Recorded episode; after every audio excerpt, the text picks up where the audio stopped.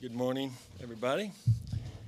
Um, I'd just like to start by, you know, by saying that uh, going into my 21st year, uh, both Micky and I, and uh, and you know, without a doubt, nothing's changed from the standpoint of, you know, what our philosophy is, year in and year out. You know, you know, why he bought the franchise, why I came here. And, you know, what we try to accomplish is that every single year, regardless of what the team looks like, we always come to win a championship. I don't care what the odds are. I don't care what the prognosticators say. Um, that's always been our, our goal and our objective. And that's never changed. And over those 20 years, we truly have established what I think are, you know, great procedures, standards, policies, practices, you know, all of those things that I think an organization is built on and, you know, try to keep them going. Sometimes you have to reframe them. Uh, the policy book is a little frayed at the edges after a while sometimes when you keep pulling it out and reading it. And and so we will continue, and that's what our job is right now is to continue to try uh, to do that. So, you know, right after we were eliminated from the playoffs, uh, you know, the phase uh, of uh, of kicking into the 2015-2016 season started. So that's where we are.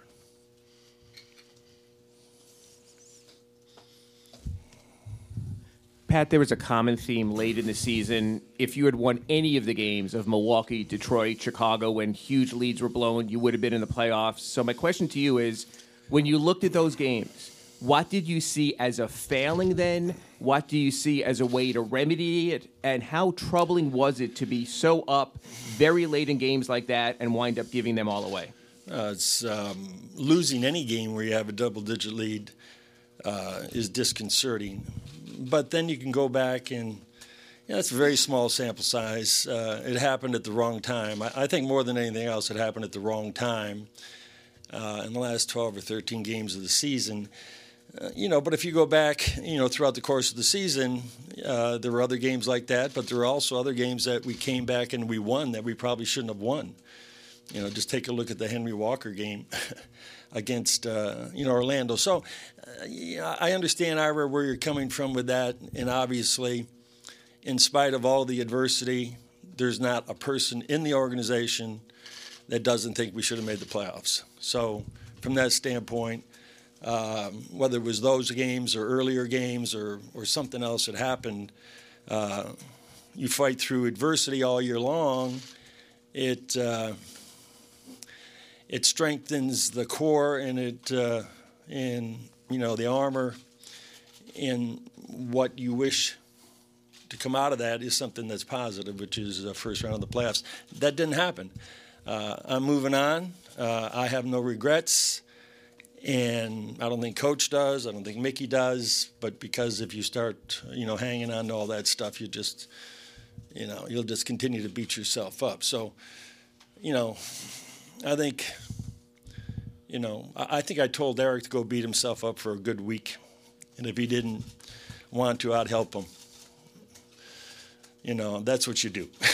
you know, so, you know, and I think he's done with that and we're moving on. And just to follow that up, though, obviously you're in charge of the coaching staff is the next level. Were there times during or after those games? I guess after is the better way to phrase it where you thought something different or better could have been done that if it happens one time that's one thing. If it happens two times that's you know a couple of things. But the fact is it did happen in such critical games at such critical times. How involved were you with that after those games? Uh, i sit with the coaching staff uh, every night after every game. As a matter of fact i'm the first one in head coach's office. I sit there in the corner I'm sure there are some nights that he doesn't want me there when he walks through the door, but I'm there anyhow. And and we sit there, and and you know the guys that that that he relies on the most at that time. There's a 10 or 15 minute, you know, cool down period, and uh, and then there's a perspective about the game. So. uh, what kind of conversations that Erik and I have, you know, based on you know what might happen at the end of any game. Uh, there's no doubt that we will have you know a candid discussion about that. Not then, uh, probably the next morning or something. Uh, but uh, I'm good at writing notes. Um, I've been in that trench before. Um, and so, yeah, I see everything. He knows I see everything. And, and I think from that standpoint, uh, you know, we're on the same page. But I, I like him as, uh, you know, I'm an ex coach. You know, I can relate to that moment more than, than anybody else. And so I know just how, how difficult it is some nights. Pat, you lost. Obviously, you lost half the locker room in July you know, with all the changes, and then you lost Josh. You lost Chris in a really scary way midway yeah. through the year.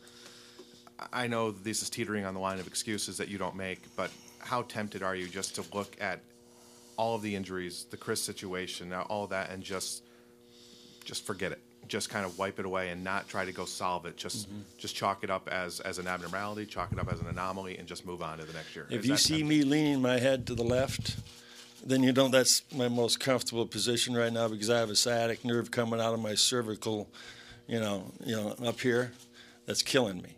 So, but I'm not going to make an excuse for it. But we just did talk about it. so, the narrative was set, you know, back in in October and I think the narrative, you know, that that uh, about injuries, uh, which were real, and they are every year with every team, something happens. Uh, the top three teams in the Eastern Conference and Western Conference Finals, at least three of them that, that are not in the playoffs, Indiana and, and Oklahoma City and Miami, all had major losses to key players. And, you know, they didn't make it. So losing a transcendent player is going to be difficult. And then losing others along the way for indefinite periods of times uh, makes it even more difficult because there's constant change going on and a lack of continuity. Uh, but I do believe the narrative of of the constant uh, talking, uh, writing, reading, disseminating information. You know, social media grabs onto somebody with a hangnail, and then it's two weeks you know, that they're going to miss or something is totally out of hand, and that has to be stopped. You know, so I would always take the narrative of you know what you know. I'm just picking out a name. You know, if somebody would ask Kobe Bryant uh, or any other player of his ilk about whatever happened to him, he would probably tell them to go F themselves. I'm fine.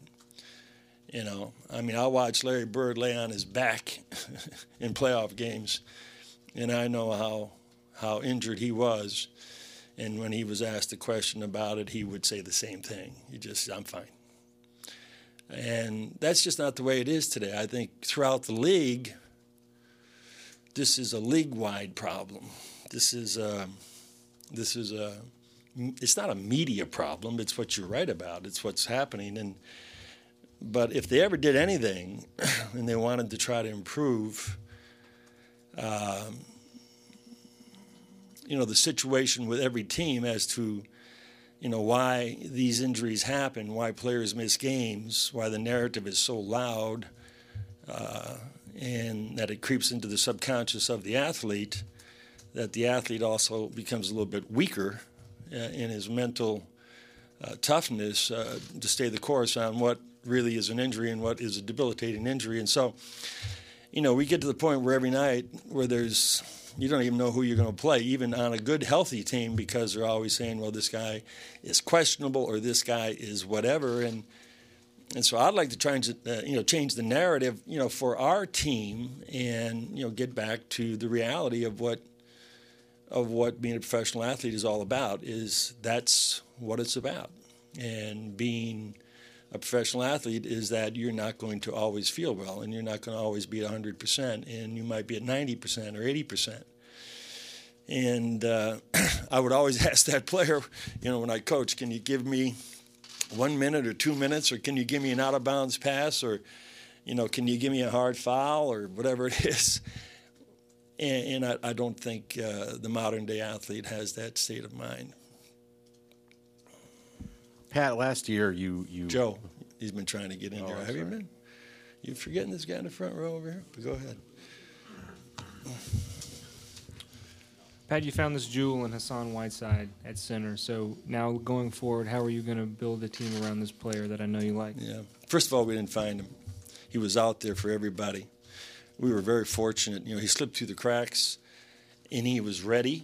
Uh, I remember, uh, as I said, I think somewhere during the regular season, I talked about this. Uh, uh reading the uh, the NBA DL box scores and, and, and you know, he was loading up the box scores with outrageous numbers, and we brought him and gave him a workout, let him go home, and he and Memphis signed him, and I thought he was gone, and then they waived him, and we got him back, sent him down.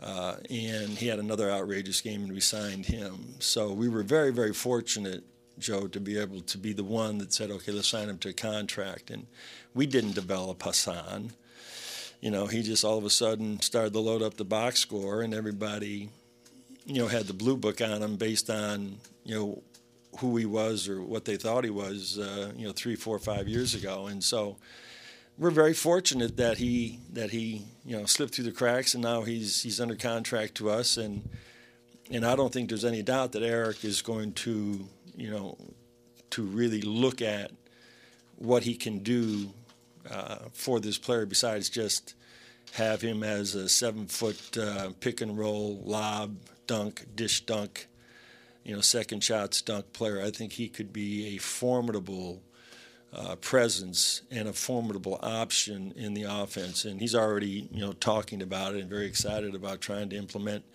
you know, whatever he does in, in a pace game to to not pass him by, you know, three or four times. And so he also has to take the attitude of somebody like Alonzo Mourning, you know, that if he didn't get a touch four times down the court, he'd put his big, massive hands around my neck. He would, either verbally or physically, and, and look at me.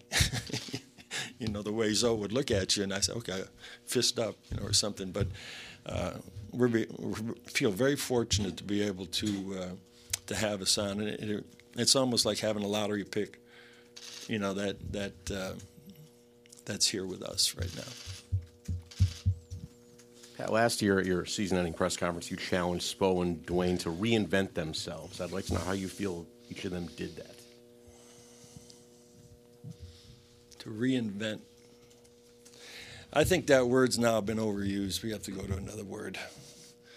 You know, I, I, I know Spo gave everybody a book on reinventing, and, and I do think that – yes, I, I, you know I get caught up in, into the same mindset as as he does, and but self improvement and looking at yourself hard uh, and fast every day in the mirror and say, okay, what can I do better?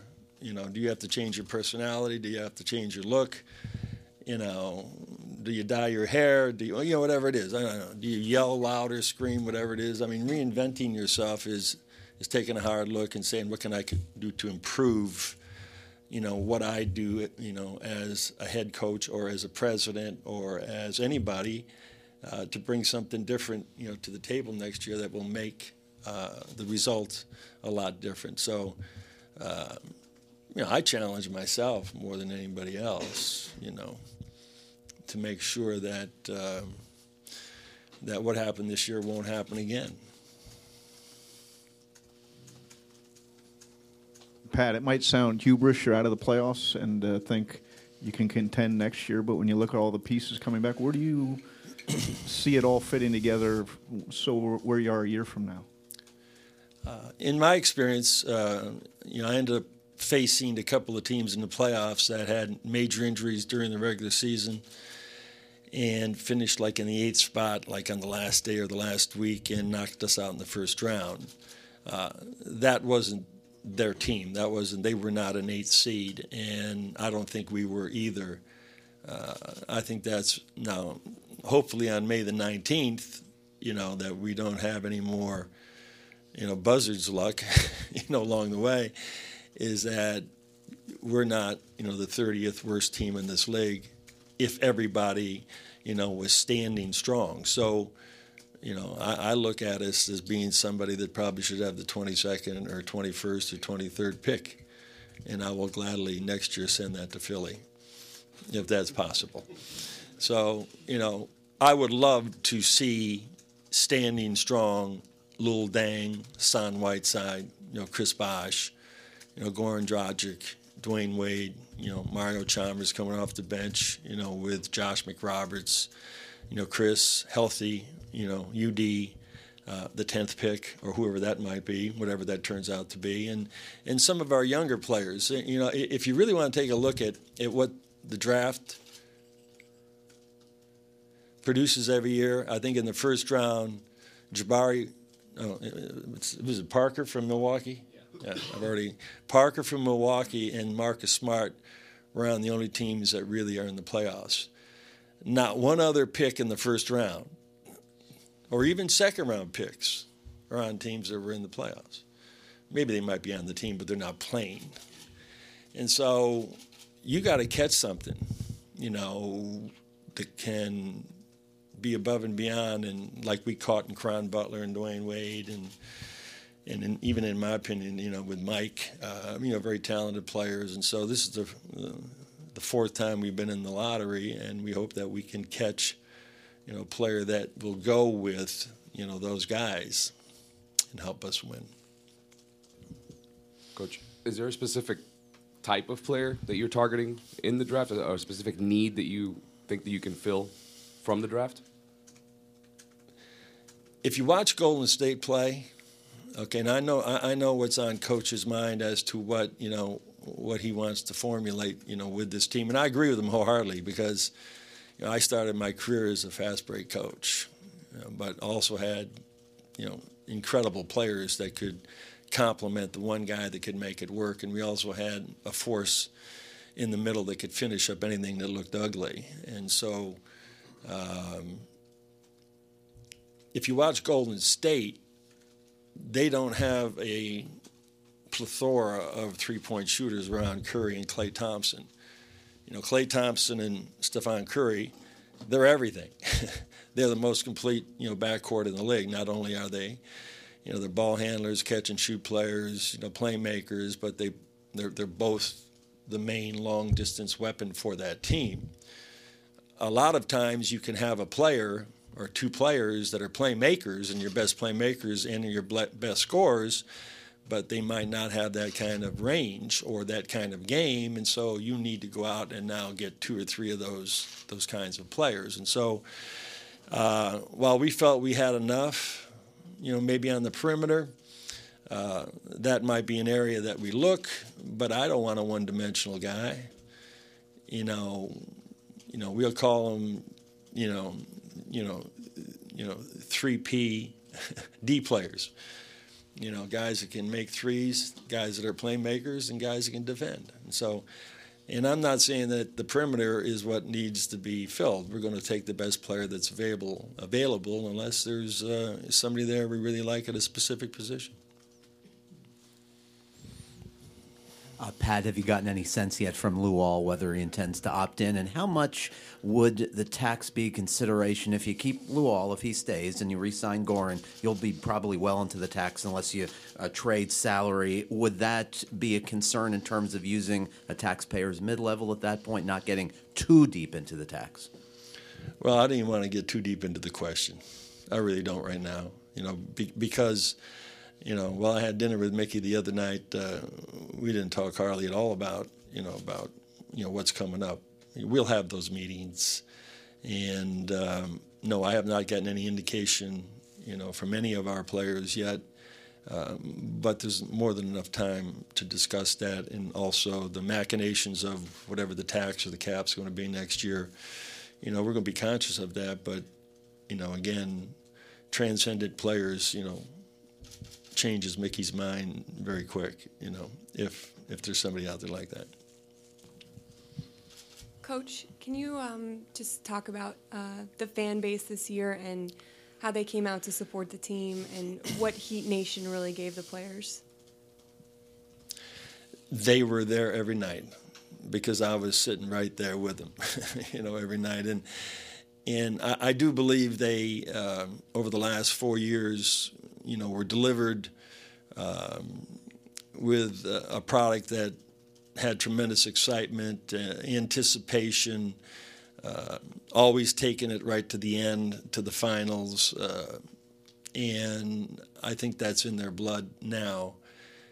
They were very, very supportive, very loud, very noisy, coming, you know, every night. And you know, this is, you know, like some of the other teams in the league. It's it's sort of a, you know, sometimes a late arriving crowd, and like every single team in the league, it's an early leaving crowd if you're down ten with four minutes to go. So I mean, I don't want anybody to ever say, yeah, they get up and leave, you know. But our fan base is great they're really great, and uh, I think the uh, the renewal on season tickets, which is not my department, is you know way way up there, and everybody wants to come back for another look, and and so you know even though you know the concept of Heat Lifer that we moved out on, onto even our you know into our you know our, our season ticket holders, there isn't a place that I go really that somebody doesn't come up and say, "Hey, I'm a season ticket holder." I mean, I could be in Missoula, Montana. I don't know why I'd be there, but I know somebody would go, I'm a season ticket holder. And then I would challenge him where he sits. You know, where do you sit? Okay, do you sit behind me? Do you sit behind the bench? You sit in the corner? Give me your section. Give me your number. And then you find out the truth. but uh, they're a great base of, of fans. We're proud to have them, believe me. Some of those nights that we had at home this year, you know, I coach in a couple of cities where I know – what would have happened. And I'm not being negative about that, but there's there was a lot of patience this year with this team, and, and I think the fans understood exactly what we were going through. Pat, you gave up an awful lot for Goran on speculation, I guess, of an impending free agent, potential two lottery picks, depending how they fall. Do you have either a sense? Do you have did you have an agreement or something, a man's agreement, gentleman's agreement when Goran came in? And and is there any chance in your mind, uh, a year ago you were talking about LeBron stay, continue the fight, that Goran wouldn't stay and continue the fight? If he doesn't sign, my ass is going to be in that seat next year, and I'll be writing about it. I'll be I'll be probably writing about it. you know, so uh, we feel very confident that uh, that you know we can uh, you know all of our free agents that, that we have a great you know organization is a great city. Uh, there has not been any indication, any discussion at all with with he or his representatives about anything other than when I when I made the trade and gave up two picks for him you roll the dice, but you also feel good about you know the fact that you know we're in a very good position to offer him more than anybody else. And then just because there there were a bunch of moves that were made before LeBron's final decision. Do you feel this summer you will have more time to sort of work with a knowing going in of your game plan of what you're going to have? And might this make that a little bit different summer that you can look at specific needs, knowing pretty much what your your roster board is going to look like? Yes. Yeah. No more smiling faces with hidden agendas. Okay, so we'll be going in clean. Coach, you, you talked about the Golden State backcourt uh, a little while ago. What, what about Dwyane and Goran with, with a training camp and, and what they had this year? What do, what do you see ahead for, for, for how that backcourt's going to look next year? Uh, I, I, see um,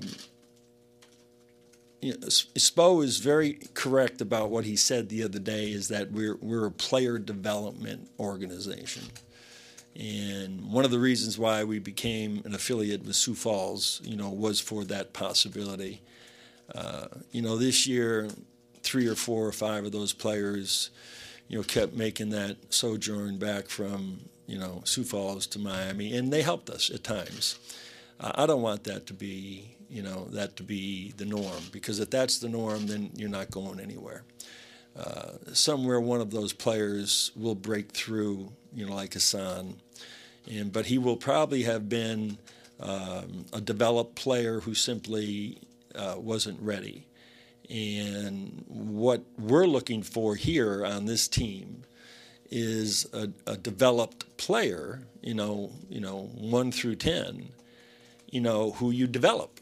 And just because a guy's young doesn't mean, you know, this is a player development organization. I mean, we develop all of our players, even our veterans work, you know, on improving their game. And I think Dwyane talked a lot about that with his post game. So, uh, if in fact, uh, you know, all of the tea leaves, you know, I don't know, do you say is it fall in the right place or something like that? Whatever. Uh, and and we have a backcourt that that we're thinking about that.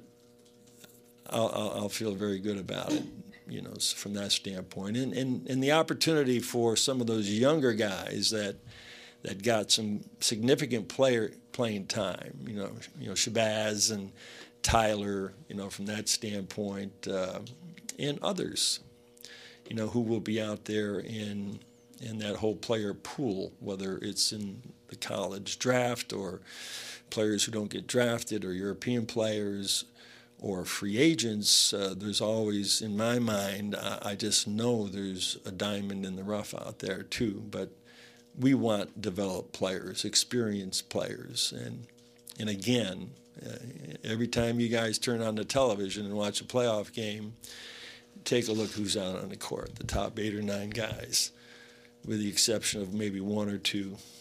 But the very, very best teams in this league are playing developed players that have had three or four years or five or ten years of experience, you know, playing for something that's significant.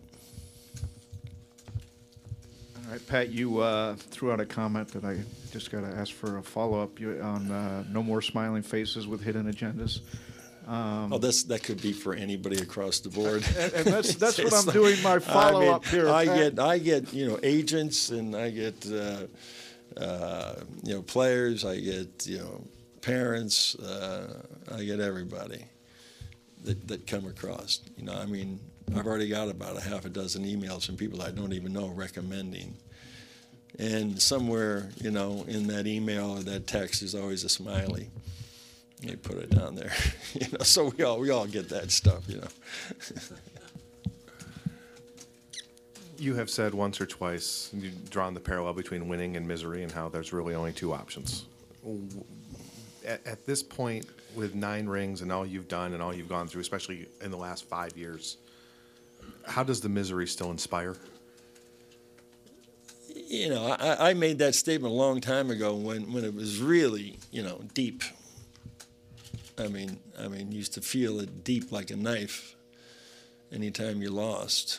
You know, I just, that's the way it was when I was younger and, you know, trying to make it and all that stuff. So every loss I took very personal and, and, and that's the way it was. It just was. And uh, now that it's sort of like, you know, part of the vocabulary, you know, of at least, you know, my, my being, it's, uh, you know, it still it still stings. You know, it, it, it stings from that standpoint. So it always drives you from that standpoint. Failure will always always drive you, and and but I'm also one of those guys that that, and I think Erik is, and I think the owner is, and our players are. I, I don't want to hear it. I don't want to hear any excuses about anything, and.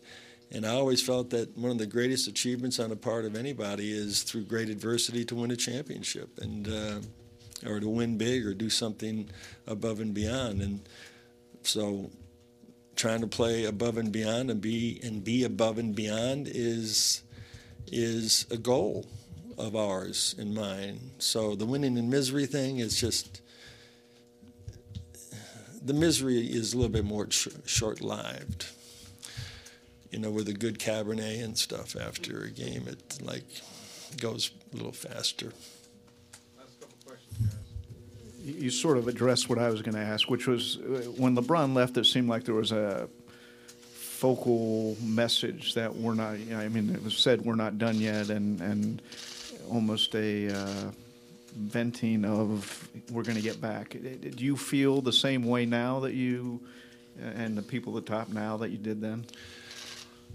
Well, you know, that being said, and the fact that it didn't happen, you know, we probably, obviously, if there wasn't that change that sort of triggered a lot of other changes in our thinking in, in, in the direction we went. And then that it didn't trigger the, the injuries. I mean, injuries became part of the whole the whole year, and, and losing key players. Uh, this is where we are. You know, however, if in fact the the whole thing stayed the same, we'd probably be back where we're supposed to be. But it didn't. So you know, that's behind us. That's already 14 months ago, and uh, I think maybe not. Uh, but uh, it's been a while, and uh, and and we have we have all moved on, you know, from it from that standpoint. So. Um, I do believe, and, and I made this statement earlier, and I think if you take a look at the depth chart, that that we do have those developed players that have had significant roles other places and who are and have had star years and have carried franchises. Um, at least two of our players have, and, and other players who have played in, incredible roles somewhere else. That you know, you would like to see the team just one game, if you could have, intact to play one game. We never had a chance to see that. That you know after after LeBron left. So, but but I think we, we have gathered ourselves, and then we went through um, you know a, a, real disappointing year from the standpoint of of setbacks. And so from that standpoint, uh, I think. Uh, we're happy as an organization with where we are. We'll be even happier with uh, with uh, the players that show up at training camp uh, in great shape and in great health and and get through a year next year where there's a minimum of adversity and uh, I think we'll be right back competing unlike a lot of people think we can. Pat, with all the injuries that Erik had to deal with, all the curveballs thrown his way, as a former coach, what was your opinion of all the challenges he had with 30 different lineups this season? He's like, uh, he, I think he expressed it. You know, it's like a puzzle, you know, every night, you know. The one thing a coach wants is that, and it's the easiest way to coach, is that once you come out of training camp and you set uh, a lineup, you know, based on offense and defense, um, then I think from that standpoint, you know who you're going to post with every night, you know those five guys are going to you know start the game, and, and when the ball goes up, you hope that probably 90% of the time that that's going to be your starting lineup, and you know who you're going to come off the bench with. And obviously, this year he didn't have that at all, and so you know he wasn't making it up as he went along. He had to tweak, obviously, a lot of things, you know, within his game plans to. Uh, to deal with the changes that that he was forced uh, to deal with. You know, from that standpoint. Pat, I wonder. I know it's been almost a year. If you've reached a point where you've you're at peace with the way LeBron left. Yes, absolutely. Yeah, yeah I am at peace with it. Yeah. We didn't get to ask about Dwyane. Um, obviously he missed a lot of time last year for a maintenance program. This year he missed more time, about a quarter of the schedule due to actual injuries. You always talk about a player as he gets older has to get in better shape, has to be better prepared, and things like that. Can you achieve your master plan if Dwyane Wade is going to miss a quarter of the season? Um, players today have a tendency to be able to play longer you know, it's just the way it is. And, if you if, if you go back into the into the 70s, you know, I, I saw all the great ones leave around 34, 35 years old because of injury or age or or that's when you were supposed to retire. Very few, you know, played, you know, longer than that. I think over the last 30 or 40 years with nutrition and with uh, training and with weights and you know different you know styles of of getting ready to play, uh, a player can uh, you know play a lot longer. There, there's no doubt that that we're going to need Dwyane, you know every single night that he's available. He is uh, a great, great, great player and right up there, you know, in this organization. You know, I mean, you know, for the 12 years he's been here, uh, the best of the best. Uh, we had glimpses of Shaq and glimpses of LeBron and you know other players, but he's been the one truly great player along with Alonzo that uh, that has been the the bedrock of this team. And so, uh, to answer your question, yes, we uh, we're going to need him, and and and I think also with Dwyane, as I made a point earlier, is he's got to change the narrative himself about his body and about his injuries and about his missing games. And and and we've had a discussion about this but he always you know has to answer those questions. And I know those questions are legitimate because they're real you know and so night in and night out there's always the question of whether or not he can or he can't. And and so I'd like to have him try to get back get past that first hurdle you know mentally and do whatever he has to do to get himself ready to practice and himself ready to play and uh, each and every night. And so he's got five months uh, to continue to work. And so this isn't just a Dwyane Wade problem. It's just throughout the league with a lot of players. And you know just you know on your your 10 fingers some of the greatest players in the league this year you know missed the entire season with injuries and they're going to be facing the same kind of narrative so the player can control that if he chooses to, and but we're going to help him become again, uh, uh, you know, the Dwyane Wade that we know that we can always depend on in the fourth quarter also. But you know, take a look at his numbers this year. Uh, we don't have anybody like him, other than probably, you know, if in fact when if in fact we're fortunate enough to have you know Goran to be able to. Uh, uh, to score like that, or Chris, you know, in the fourth quarter. This is this is a, a it could be probably the greatest challenge in his career, and he's only 32 years old, I think. Maybe he's 33. We argued about that the other day in the exit meeting, and you know, everybody makes you older than you think you are. Than you are. People make me older than I am, and I am 70, but they're always trying to make me older than I am they're always trying to ask me why why are you staying around this game? And we're doing the same thing with him. We're making him older than, than what he is. He's just he's had some issues. He's going to deal with them, and we're going to help him get strong and and uh, and have one of those career years. I know he's capable of it.